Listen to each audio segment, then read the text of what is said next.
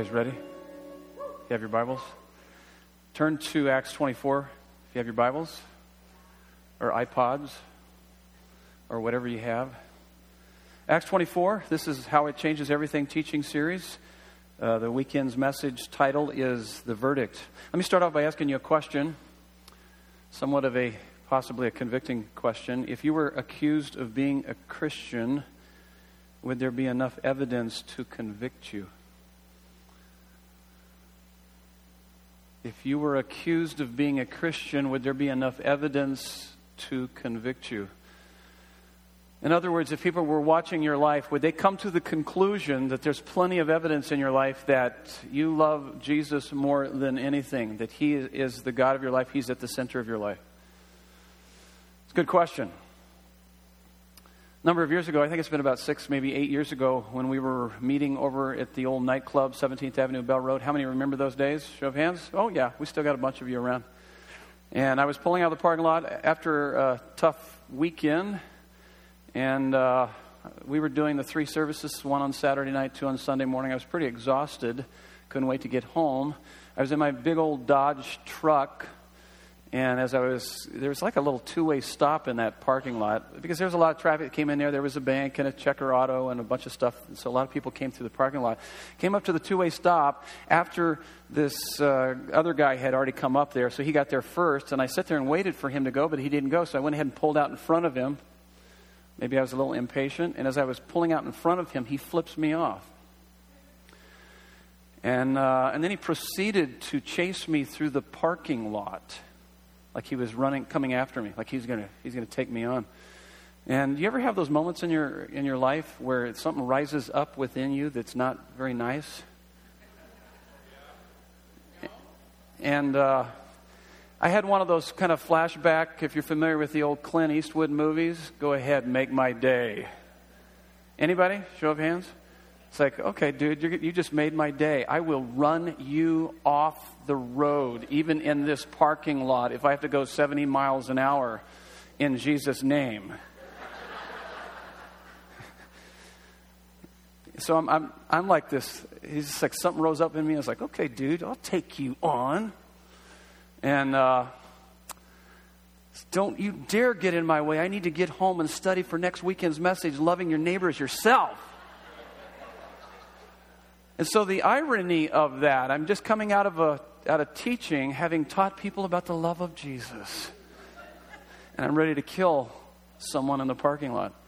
So the irony, the contradiction of that was obviously pretty convicting for me, and I've certainly had plenty of those times in my life and and it's the very reason why I don't have a DB window sticker on my car. I have a CCV window sticker on my car. Okay, that was bad. I've used that before. I'm to have to quit using that one. But uh, um, the, what occurred to me during that was that is the truth you're teaching the truth you are living? And, and too often there has been in my own life this, this gospel gap between my spirituality and my reality, between my beliefs and my behavior. And I, I certainly understand that if you're a brand new believer, there will be a gap there will be a gap between your spirituality and your reality. But if you've been walking with Christ a considerable amount of time, as I have, there should be a narrowing of that gap. That there should be something about your, your, your behavior that is consistent with your beliefs. And so when I ask this question, if you were accused of being a Christian, would there be enough evidence to convict you? There should be evidence in your life that you are a fully devoted follower of Jesus Christ. And and I think it's important, you know, really to understand, uh, as I ask that question, the question really is does your behavior validate or invalidate your beliefs? If it invalidates your beliefs, then you would be classified as a practical atheist, actually. You say you believe in God, and yet it seems as though everything about your life doesn't actually demonstrate that. Saying we believe something and really believing it are two different things. Don't be fooled. Don't be fooled by that. Now, as I think about this, this isn't in any way kind of a, we, we just talked about having a clear conscience. This is not a guilt trip whatsoever. In fact, when your behavior invalidates your beliefs, what do you do? Too often, being raised in the church, what would we do? We would focus on your behavior. Come on, buck up.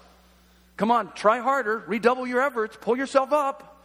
You can do better. And that's actually not what you should focus on. You shouldn't focus on your behavior, nor should you even focus on your beliefs.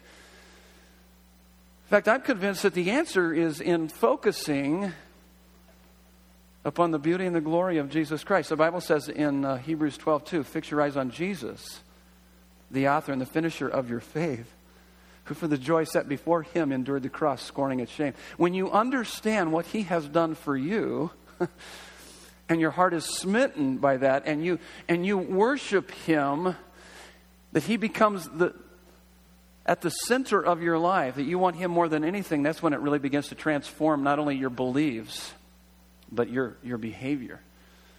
And, and that's the goal.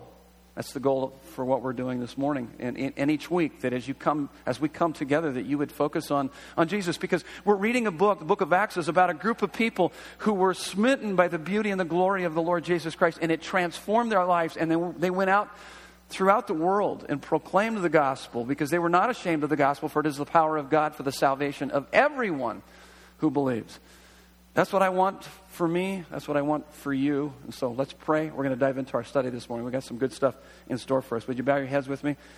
Let's take a moment once again and go before the throne of grace and receive mercy and find grace to help us in our time of need. God, we thank you that you're here today.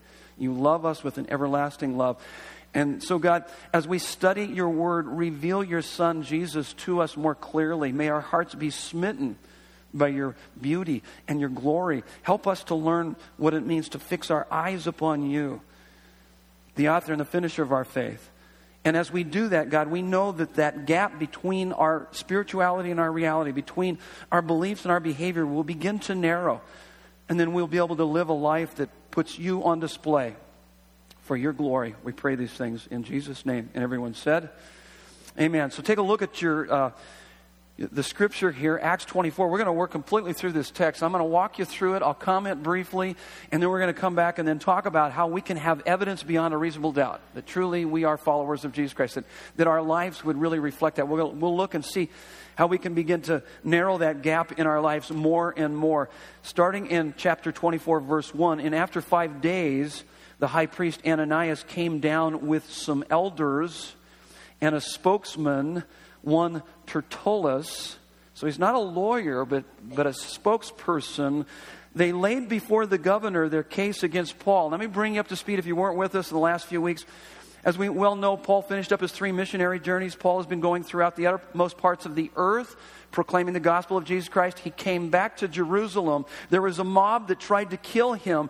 In the temple, they drug him outside the temple. They tried to kill him. He was rescued. He was arrested and, uh, and created quite a stir. There was a plot to kill him, so this head official, the highest ranking Roman official in Jerusalem, decides, well, we need to escort Paul to Caesarea. Uh, to Felix the governor. And so that's where Paul is now uh, in, in trial here under this governor Felix in Caesarea. And that's where we pick up the story. And so the, the elders, the high priest and the elders, come with this spokesman, Tertullus. And so they laid before the governor, Felix, their case against Paul. Now listen to what this spokesperson says. And when he had been summoned, Tertullus began to accuse him, saying, Since through you we enjoy much peace, he's talking to Felix, the governor, since you we enjoy much peace, and since by your foresight, most excellent Felix, reforms are being made for this nation. Keep in mind, this is a Jewish man that's saying these things, and he's talking to this Roman ruler.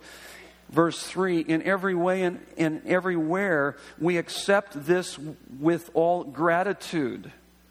But to detain you no further, I beg you in your kindness to hear us briefly, for we have found this man a plague, one who stirs up riots among all the Jews throughout the world and is a ringleader of the sect of the Nazarenes. Let's stop there just for a minute. You get a little bit of a sense that this guy is doing some major kissing up at the beginning of this speech. Would you agree with that? So he is, we, we would put it in our, our vernacular, he is sucking up. Is that true? And what's so ironic about this is that he's a Jew, and everything that he said is, is the antithesis of what Jews felt about the Roman rule. They despised the Roman oppressors. So this guy's doing some major kissing up. And we're going to talk a little bit about that because you're going to see it. It actually affects the heart of Felix. At the very end, we'll read and we'll see that he kind of makes his decision based on this. And then he goes on, this, uh, this spokesperson, Tertullus, really quite interesting. He begins to bring what are known as dogmatic assertions rather than defensible arguments. And I've tried to teach you that for many years. That you need to think. Don't check your brains at the door. Always be thinking. When you turn on the Learning Channel or PBS or History Channel, there are many times they will show, they will present these specials about Jesus, which oftentimes, many times, they contradict the Bible. They contradict the very, uh, the very words that we study day in and day out. Now, what's interesting about what they say is that often, almost all the time, they bring dogmatic assertions, not defensible arguments. There's a major difference between the two. Just because someone makes a dogmatic assertion, that's what this Tertullus is doing. He's making a, a, a dogmatic assertion, but he brings no defensible argument. In fact, you're going to see Paul respond with a defensible argument. The reason why I say that is because you need to know that the Christian faith is uh, it is intellectually sound and existentially satisfying. In other words, it is founded, it is based on historical, uh, evidential, factual, uh, everything about it is, has some substance to it. It, it, has, it, is, it is defensible arguments about who Jesus is. We talk about that all, all the time. So you need to know that. It's, it's, it's rock solid. So he begins to make these accusations about Paul, and he's a ringleader. Let me start uh, once again with verse 5. For we have found this man a plague. So he's a troublemaker. That's one of the accusations. One who stirs up riots among all the Jews throughout the world and is a ringleader of the sect of the Nazarenes. So he's a part of this cult group that's contrary to the government, you know, ruling. And so he's just going to cause problems for the government. And he even tried to profane the temple. So that's the third thing, the accusation that they're making. So he's a troublemaker. Uh, he's part of this cult group that's kind of anti government. And then he came into the temple and tried to profane the temple, which all of those are not true. But he's making these dogmatic assertions. So he even tried to profane the temple, but we seized him and then, he, and then this Tertullus says, By examining him yourself, you will be able to find out from him about everything of which we accuse him. In other words, we're going to give uh, Paul enough rope to hang himself. So he'll, he'll even admit these things. The Jews also joined in the charge, affirming that all of these things were so. And when the governor had nodded to him to speak, Paul replied. Now, notice Paul's response here. Knowing that for many years you have been a judge over the, this nation, I cheerfully, this is kind of one of the key phrases here, I cheerfully, we'll come back to this, I cheerfully make my defense. You can verify that it is not more than 12 days since I went up to worship in Jerusalem. So now he's beginning to give defensible arguments. Wait a minute. I went to Jerusalem. I was only there for 12 days. Oh, and, and they did not find me disputing with anyone or stirring up a crowd, either in the temple or in the synagogues or in the city. Neither can they prove to you what they n- now bring up against me. In other words, they have no evidence of this, they can't prove this.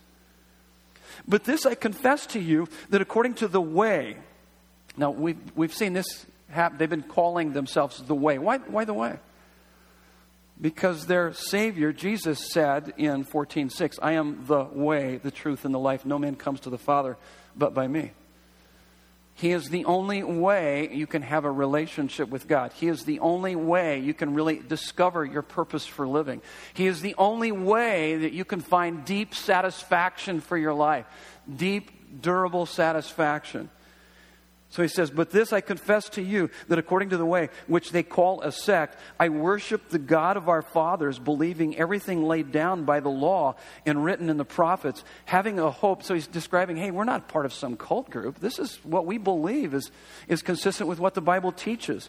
Having a hope in God, which these men themselves accept, that there will be a resurrection of both the just and the unjust. Verse 16, so I always take pains to have a clear conscience toward both God and man. Can you say that? that you take great pains. As far as it concerns you, be at peace with all people, with man. 12, 18 of Romans. But not just God, but also with man. We talked about a clear conscience last weekend.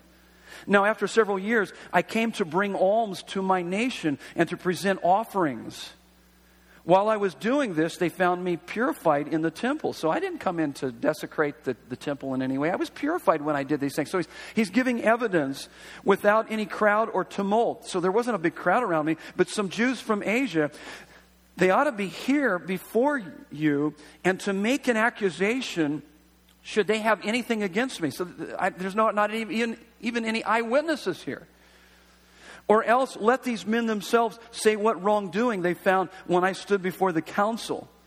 Other than this one thing that I cried out while standing among them, it is with respect to the resurrection of the dead I am on trial before this day. Stop there just for a minute. Take a look up here. This is what he's saying. First of all, you have no basis for your ac- accusations. But if you're going to accuse me of anything, accuse me that I believe in Jesus and the resurrection this fullness of life that we have in Him. That's what he's saying. If you're going to accuse me of anything, yes, I believe in Jesus and He resurrected from the grave and He's transformed my life. Pretty good argument. Now, this next section is really an interesting, interesting part of this. Because they don't know what to do with him.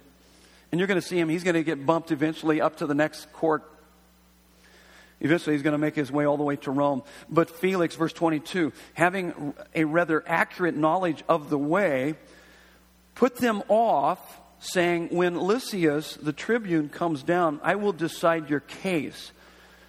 Then he gave orders to the centurion that he should be kept in custody, but have some liberty, and that none of his friends should be prevented from attending to his needs. And after some days, Felix came with his wife Drusilla, who was Jewish, and he sent for Paul and heard him speak about faith in Jesus. And if you had a chance to speak with the head governing official, knowing that he would be the one that would either let set you free or maybe even have you uh, crucified or, or executed, what would you say to him? What does Paul say to him? Talks to him about Jesus. By the way, this idea of faith in Jesus, faith is, is not merely an agreement of facts in the head, it's an appetite for God in the heart. I think that Paul was stirring up appetite within this guy and his wife, Felix and, and Drusilla. I think he was just helping him to see more clearly the beauty and the glory of Jesus and what Jesus Christ has done for us. And notice in verse 25, he goes into more detail. He actually gives us the three tenses of salvation right here in verse 25. And as he reasoned about righteousness, so that's justification, then you and I, through the cross of Jesus Christ, have been set free from the penalty of sins. Our past sins are forgiven, so we've been set free from the penalty of sin. And then notice the next, and self control. He's talking about sanctification. That's what God does in our life. He, he's in the process of setting us free from the power of sin working in our lives and the coming judgment. What is that about? Well, you and I are set free. One of these days, we'll be set free from the very presence of sin. We will go to be with God forever, for all eternity. But if you don't know Jesus, you will face the judgment, is what he's saying here. But he's giving us the three tenses there of salvation justification, sanctification, glorification. Notice how Felix responds. Felix was alarmed. So there's some conviction. He's moved, he's stirred. He's like, oh my goodness, if Jesus is everything he says he is, and I've studied this, I know this for a fact, I need to make a decision. And so, so Felix was alarmed and said, Go away for the present. When I get an opportunity, I will summon you. And at the same time, he hoped that money would be given him by Paul. So he sent for him often and conversed with him. And when two years had elapsed, Felix was succeeded by Porcius Festus. Now, notice this. And desiring to do the Jews a favor, Felix left Paul in prison. Political reasons. This, guy's, this guy kind of kissing up to him kind of worked on him, and he made his decision based on this.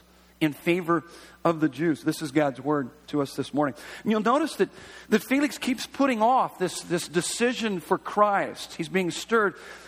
And, and, there's a number of barriers. There's roadblocks. There's fear. He's initially kind of fearful, inconvenience, greed, politics. He uses those all as barriers. But let me just say something about putting off the decision for Christ that with increased exposure, decreased response equals a hard heart.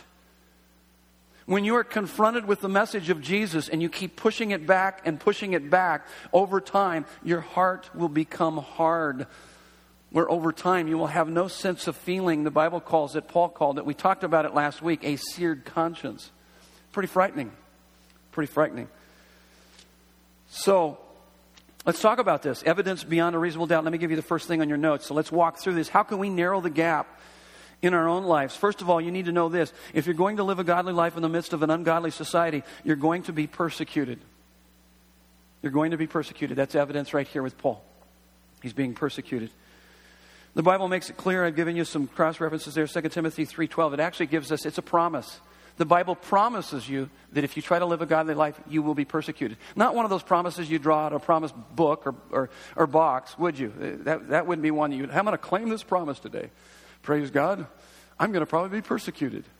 It's, it's not one of those where you find a lot of great delight in. But yet, the Bible tells us in uh, 1 Peter 3.14 and Matthew 5.10 through 12, it actually says, Blessed are those who are persecuted for righteousness' sake. So, what is that saying? It's actually saying that there is a blessing that comes when you are persecuted for righteousness' sake, when you are persecuted for Christ. Blessed is a word that means total fulfillment, complete well being. So there's a dimension of, of the reality of God that you will experience that otherwise you probably wouldn't experience. How many have ever experienced you know, persecution, people making fun of you. When you, when you are vocal about Jesus, people have shunned you. Maybe you haven't gotten raises. Maybe, maybe people don't want to have anything to do with you. Show of hands. How many have ever experienced that before? Yeah, quite a number of people. You know, it's interesting. I, I know that I've experienced it. I've even experienced probably more of that even within a church setting. People who've made false accusations, things said about me. People that have walked out of a service, even like this, kind of flip me off, go, I don't believe that. So it's kind of interesting. And, and, the Bible says that there is, blessed are those who are persecuted for righteousness' uh, sake. I, I, don't know that much about this guy, but, uh, but I kind of like what I see of him. And how many are familiar with Tebow? Football player, Tebow? You guys? Like three of us in here? Anybody know who I'm talking about, Tebow? The, you know, the, the, the bad, the, you know, he's a great guy. The only bad thing about him is he plays for Denver Broncos. I knew that I'd get a, get you all riled up on that one. How many Den- Denver Bronco fans do we have in the house? that's good. Donnie's a Denver Bronco fan. I just, that's, that. that's good. That's good. But you know what? I like Tebow, and he's taken some major hits. I, I, don't know if you've read a lot of the articles because he's outspoken about his faith. And, uh, and there's just something about he just he's making a stand. He doesn't care. I think he's a one tough dude. You know, I, I pray for him. I think we should pray for guys like that. We should pray for each other because we're going to take hits. And um, and I think that there's a blessing. There's a blessing that can come as a result of that. God's presence, His power in our lives. Listen to this quote from St. Augustine. This is what he says In my deepest wound, I saw your glory, and it dazzled me.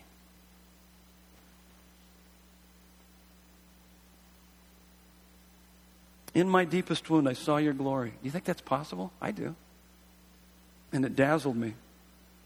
I, my, my, uh, the way that I read through the scripture, I usually read through the Bible at least a couple times a year. I don't actually read, I've got it on my phone and I listen to it, okay? And I'll go back to it and underline certain things. So I usually go a couple times a year. And so, but I go through the, the, uh, the Psalms and the Proverbs once a month. I'll go completely through the Psalms and the Proverbs, you know, once a month. And so I was reading this last week in Psalm 84.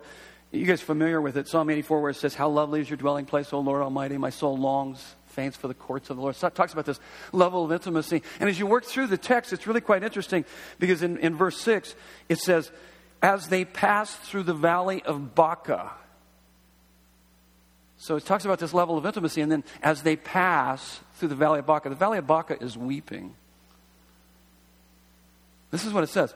As they pass through the valley of Baca, of weeping, of persecution, of pain, of problem, of suffering, they make it a place of springs. What is it saying? I, I think it's saying the worst times can become the best times if it draws your heart closer to God. And what the Bible is saying that even during times of persecution, if you take a stand for God, that it's in the worst times can be the best times because you have a sense of His presence probably unlike you'll ever experience before. Next point in your notes if you are inflated by praise, you'll be deflated by criticism and therefore lose all objectivity in your ability to make wise decisions. And that's what was going on through this Tertullus obviously, you know, not a lawyer, but a spokesperson kissing up to Governor Felix, verse 27, as we read, desiring to do the Jews a favor, Felix left Paul in prison. So here, here's the point whatever inflates you will deflate you. So if you're inflated by praise, that's why criticism stings so bad. When people criticize you, because you put so much weight on what people say about you. If you're inflated by marriage, getting married, got to get married, you're going to be deflated if you don't get married. If you're inflated because of how your kids perform, you're going to be deflated when they're, they don't perform. So you can get a little bit of a hint of where you have attached your heart. It's, it's a, it's a, it's a kind of gives you a marker and I, you know, a way of identifying idolatry in, in your life. And and something that's always stood out to me as it relates to idols if you can't live without it, you can't safely live with it. Whether it be getting married or the marriage being what you thought it should be or could be, or having kids or how your kids turn out, or, or landing that big job, or having enough money in the bank, or whatever it is, what is it that inflates you? Because that very thing will deflate you. Maybe it's your health, maybe it's, you know, whatever it is, whatever, you know, it could be any number of things in your life. Listen to what John Newton said. You've heard me state this many times before. If you understand the grace of God, it makes the worst times bearable and the best times leavable.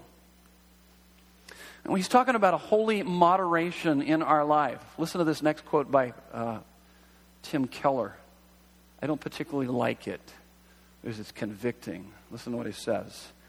If grace has really changed our hearts, we don't ultimately care if life goes the way we want it. What? I want life to go the way I want it. So I must not really understand grace to the degree that I should understand it. If grace has really changed our hearts, we don't ultimately care if life goes the way we want it as long as we have Him. The joys of acclaim, wealth, and power are nothing compared to the eternal acclaim, wealth, and power we have in Him, in the cross, in what He gives us. I believe it. But I got to be honest with you. I don't always live there. There's a major gap between my spirituality and my reality. But I want to get it there. I pray to God every day, Lord, help me to see you more clearly. And that's the answer. Let's go to the next one. We're going to take it a little bit deeper here. We're going to talk now, this next point. The most important and decisive factor in life is not what happens to you, but what happens in you. We're talking about the heart. We're going to talk more about the heart next week.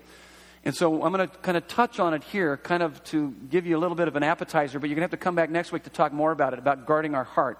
But so we, so if we want to narrow the gap, we've got to dive into our heart. We've got to begin to see what is going on within our heart. So the most important and decisive factor in life is not what happens to you, but what happens in you. I heard that originally from John Maxwell, but I've heard a lot of others say the same statement. What that is telling me is that through the difficulties, is that character is both displayed and can be developed through suffering. I gave you a number of verses that make that pretty clear. Charles Swindoll put it this way life is 10% what happens to me and 90% how I respond to it. Uh, Larry Crabb put it this way how a person mentally evaluates an event determines how he feels about that event and how he will behave in response to that event. See, it's not what happens to you that is the decisive and important factor, but what happens in you. Now, I am not in any way minimizing what has happened to many of you. Many of you are going through really, really, really tough times and continue to go through, through tough times. I'm not minimizing that. But what I'm telling you, the most important thing is what's happening inside of you as it relates to what's happening to you. See, here, here's the great illusion is that the things that happen to me, my circumstances, control my outcome. They control how I feel and how I'm going to respond. I am the way I am. I feel the way I feel because of what has happened to me. That's not true. That's not completely true. It's not because of what has happened to you, but it's your evaluation it's what you are telling yourself about what has happened to you that determines how you feel and how you will behave and respond to the events of life. That's why you can have two people going through precisely the same situation and have to- totally polar opposite responses to the situation.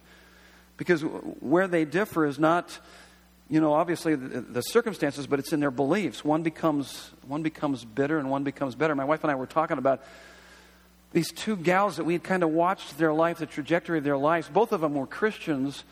And one, at the end of, of her life, she was extremely bitter, complained a lot. The other one was unbelievably better, un- unbelievable attitude. And it wasn't the circumstance because both of them had experienced a, a great degree of pain and suffering in their lives.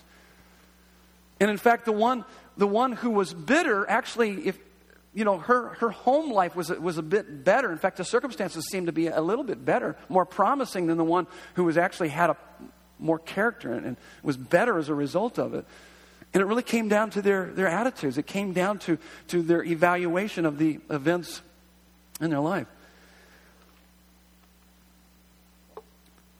I used to always think that I was one of these type of people that was really upbeat and positive and you know when you look at a glass whether it's half empty half full I always I always thought I was a half full kind of guy until I met my wife. And I realized that she's a she's a half full kind of gal and I'm actually more of half empty. I tend to look more on the negative side of things. And uh, it's always interesting when I talk about certain topics you know like our circumstances sometimes things happen to me and this last week, I was working out with weights on my universal weight machine, and I was like, I was on the fly part of it. I was like straining, and the thing snapped. That the cable snapped off of the, the weights and came around and smacked me on the head right here. Do you guys see that? You guys are laughing. And uh, it came around and smacked me on the head. I don't know if it was the cable or what it was, but I mean, I mean, there was about seven, eight hundred pounds of weight on, and the whole foundation shook. My wife hears this, hears this crack, whack. She goes, "What happened?" And I was like dazed. I was standing there with my hand in my my head in my hand, blood filling up my hand. I go, "Oh!" And just knocked the heck out of my head. And I certainly probably needed stitches, but forget stitches we got butterflies. So she pulled it together and put a couple butterflies on it, and then later on pulled them off and put this liquid, uh, liquid uh, bandage stuff on there, and it seems to be okay. It kind of looks like snot up there, though, doesn't it? Huh? Is it uh, glistening in the light? But uh, but after my wife quit laughing at me she was able to put the bandages on, but she's, you know, she's always been real upbeat. But here I'm thinking, well, how did this happen? Why did this happen? Well, I probably need to do better maintenance on my workout machine. That's what I need to do. But uh, I'm like kind of ticked off and kind of trying to reorient myself. And she's like, man, I am so thankful that it didn't hit your eye. It's like, yeah, me too. and I mean, after kind of talking with her and we kind of worked through that, I thought, you're kind of half full type gal, aren't you? Even though you did laugh at me, that's a little sadistic. But other than that, other than that, I mean, she was kind of like looking more at the positive side. I'm like, you know, whimpering, ah, I'll never be the same. Knock me silly. She said, You're already silly. And, uh, but it's interesting how we begin to evaluate the, the circumstances of our life.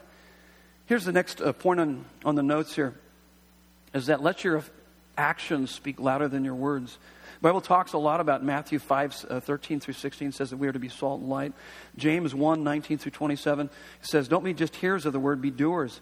James 2, 14 through 26, it says that faith without works is dead.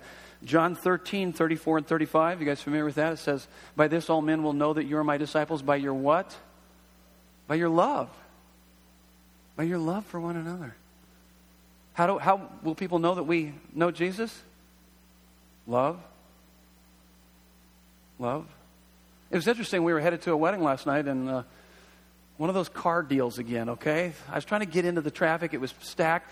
And the guy wouldn't let me get in. I went ahead and kind of forced my way in. And he was mad. Yeah, how dare him? And just, and, and for an instant, I had one of those, you know, kind of like one of those moments where it goes, oh, reaction recovery. Reaction recovery. I think, wait a minute, wait a minute. I, am I'm able to catch myself before, before that now, and a lot of times, not always. But see, the gospel is not a doctrine of tongue, but of life. John Calvin says that. It's about our life. And there's three characteristics that we see in Paul. Let me, let's go through these. And then uh, we're going to knock these out, and then we're going to give you opportunity for prayer this morning. We're going to have three stations up here for you to come forward and be anointed with oil, and, and so that we can pray with you uh, no matter what, what you're struggling with, whatever it is. But let's take a look at this. Here's three characteristics that we see in Paul's life. As we, as we learn to let our actions speak louder than our words, there's this cheerfulness, cheerfulness in the midst of, of negative circumstances.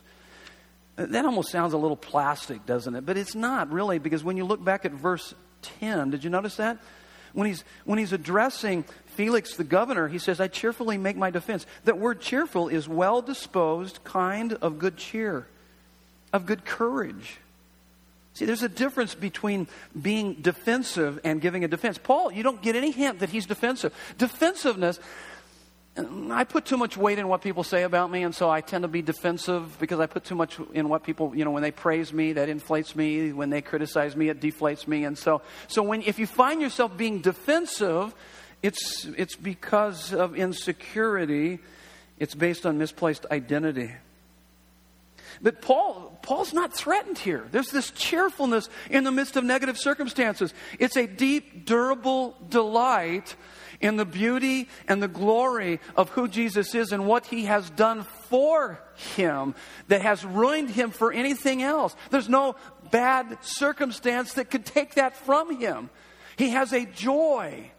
Joy is is not, uh, the, the, opposite of joy is not sadness, but it's hopelessness. And so he has a hope, a, a buoyancy in his life that though life may push him down, it doesn't keep him down. He keeps coming up.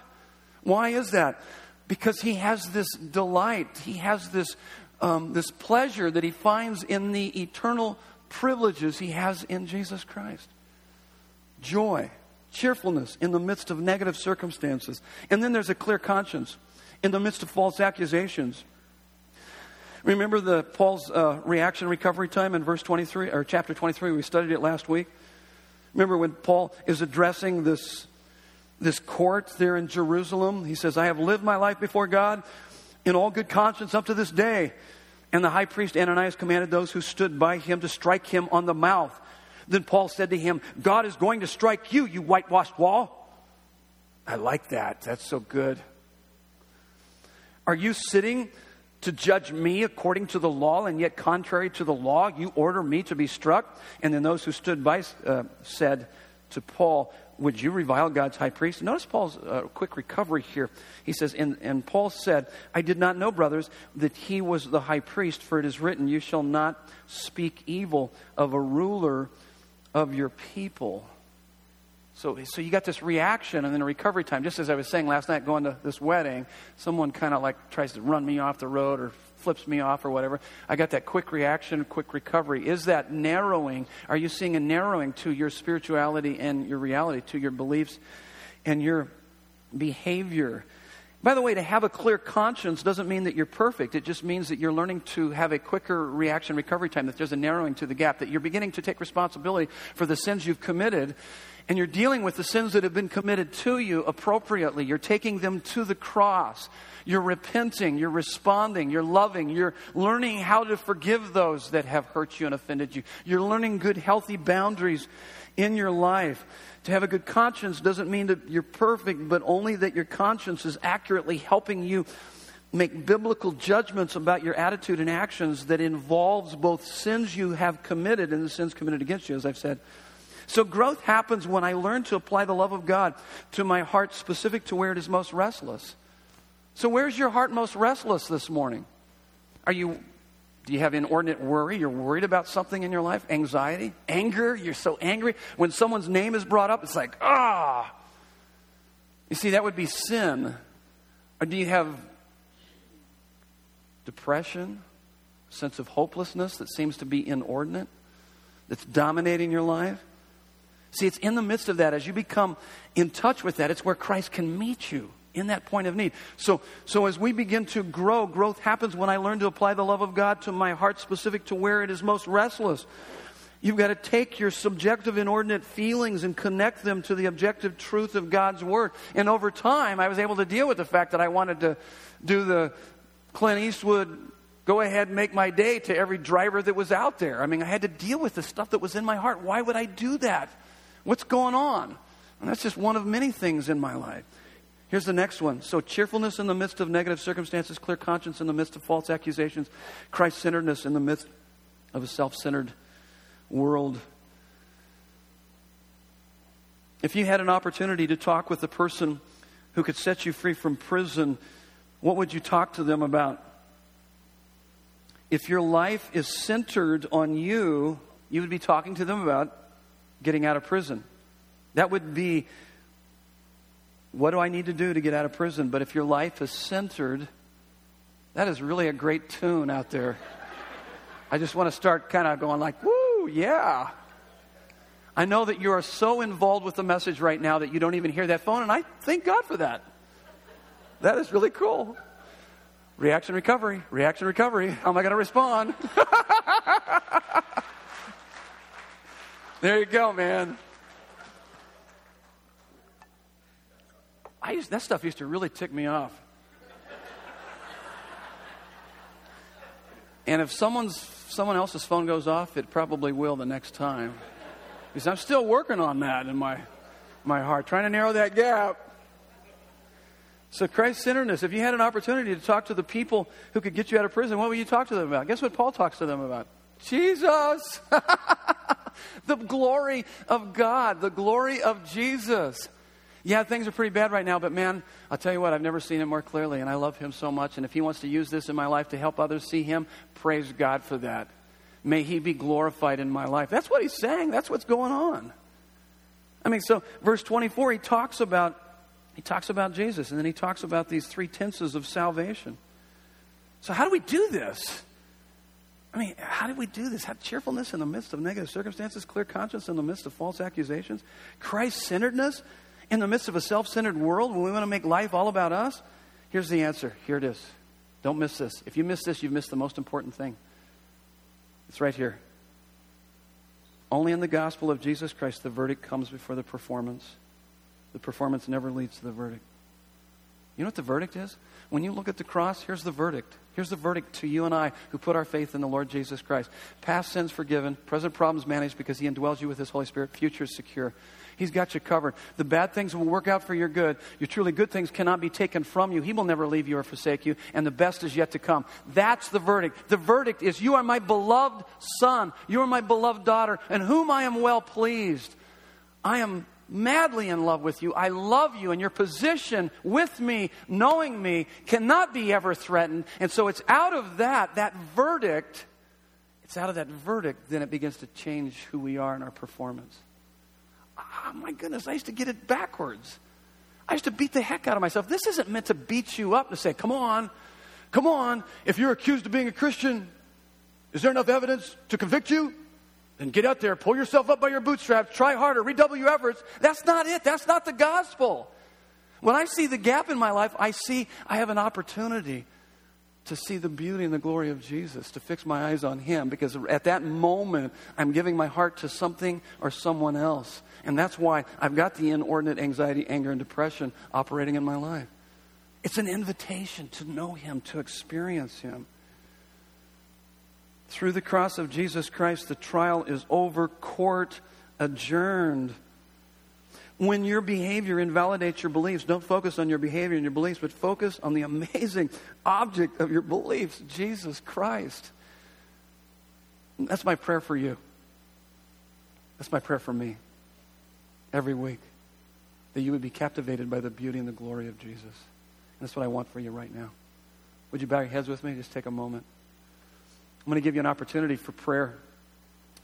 And there'll be three stations up here when we're finished. And what we're going to do is we're just going to play some quiet music. I would just have you to sit here this morning and just reflect on, on the beauty of Jesus. Maybe if you don't know him, I would encourage you just uh, to open your heart to Him and say, I don't know this Jesus that Ray is talking about, but obviously He really transforms lives, and I need my life transformed, and I would like to know Him. And just a simple prayer like that, as you open your heart to Him, man, He will reveal Himself to you. If you'll be real with Him, He'll be real with you. If you'll open your heart to Him, He will come into your life and transform you like you have never been transformed before. You do that through acknowledging your sin that separates you from God, from kind of living life your own way, and believing that Jesus Christ died on the cross for all your sins, and then confessing Him as Lord and Savior. And then I would invite you to come up and have one of our one of our teams pray for you and just confess it. Say, "Hey, I've, I've committed my life to Jesus this morning. Would you pray with me? I want to really know Him and experience Him." No matter what your needs are this morning, whether they be physical, emotional, spiritual, relational, we would love to pray with you. The Bible tells us in the sixth chapter of James that if anyone has need, let him call the elders of the church, anointing them with oil. Oil represents, the oil in that text represents not only a medicine, you need to take your medicine and do the things that are appropriate for healing, but it also represents the work and the power of the Holy Spirit. We will anoint you with oil and pray for you that God will minister to you and bring healing to your life. So, God, thank you for this message this morning. And I know that in my life, too often, there's this crazy gap between what I say I believe and even what I teach and what I'm really living. God, I want you to continue to work in my life, work in our lives, that we want to be people that uh, bring glory to you, and that, God, you are most glorified in us when we are most satisfied in you. And that can happen regardless of the people, things, and circumstances of our lives. Help us to live that out each and every day for your glory in Jesus' name. Amen. Just sit quietly. If at some point you feel like you're ready to leave, just exit quietly if you would, please. And for those of you that would like to have prayer, you can come forward. There'll be two places up here and then one right back there. God bless you. Next week, we'll be talking about going deeper into our heart, talking about how to guard our hearts, how we kind of work better at doing this. God bless you.